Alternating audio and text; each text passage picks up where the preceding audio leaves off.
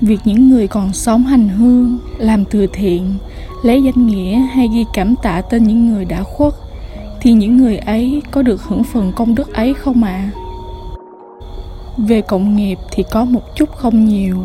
còn tùy vào việc tiền làm từ thiện đó mức độ liên quan nhiều ít ra sao, tâm ý người làm từ thiện vì cầu phúc báo hay vì thương người mà làm phúc báo thì có, còn thiện đức thì không nếu đó là việc làm mà cầu cho người này, người kia hay bản thân được phúc báo chia sẻ một chút về các khái niệm của công đức, phúc đức và phúc báo. Công đức là âm chất thiện nghiệp có được khi làm một việc thiện lành cho tha vật một cách vô tư, hoan hỷ, không có tâm tư vị kỷ cho mình hay mang tính đổi chát chỉ đơn giản là thấy tha vật cần giúp thì giúp và vui với việc ấy phúc đức là quả lành của việc làm công đức. Phúc báo là thiện nghiệp gieo xong thì sẽ có ngày hái quả. Trong công đức sẽ có cả phúc báo, nhưng phúc báo thì không bao gồm công đức. Vì làm từ thiện mà mong được người khen, được người nhớ ơn, được người báo đáp,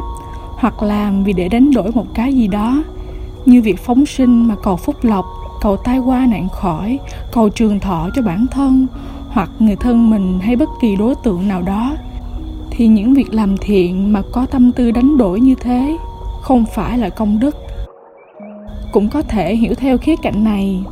khi mình thấy có người, vật cần giúp thì mình giúp và vui với việc ấy, thì nhờ việc giữ tâm vui vẻ, không tư lợi, không ích kỷ như thế, mình sẽ nhìn đời thoải mái, nhẹ nhàng, dễ chiêu cảm thêm nhiều niềm vui còn nếu mình làm việc tốt với tâm tư lợi ích kỷ, thì tuy mình vẫn nhận được quả lành từ việc tốt ấy,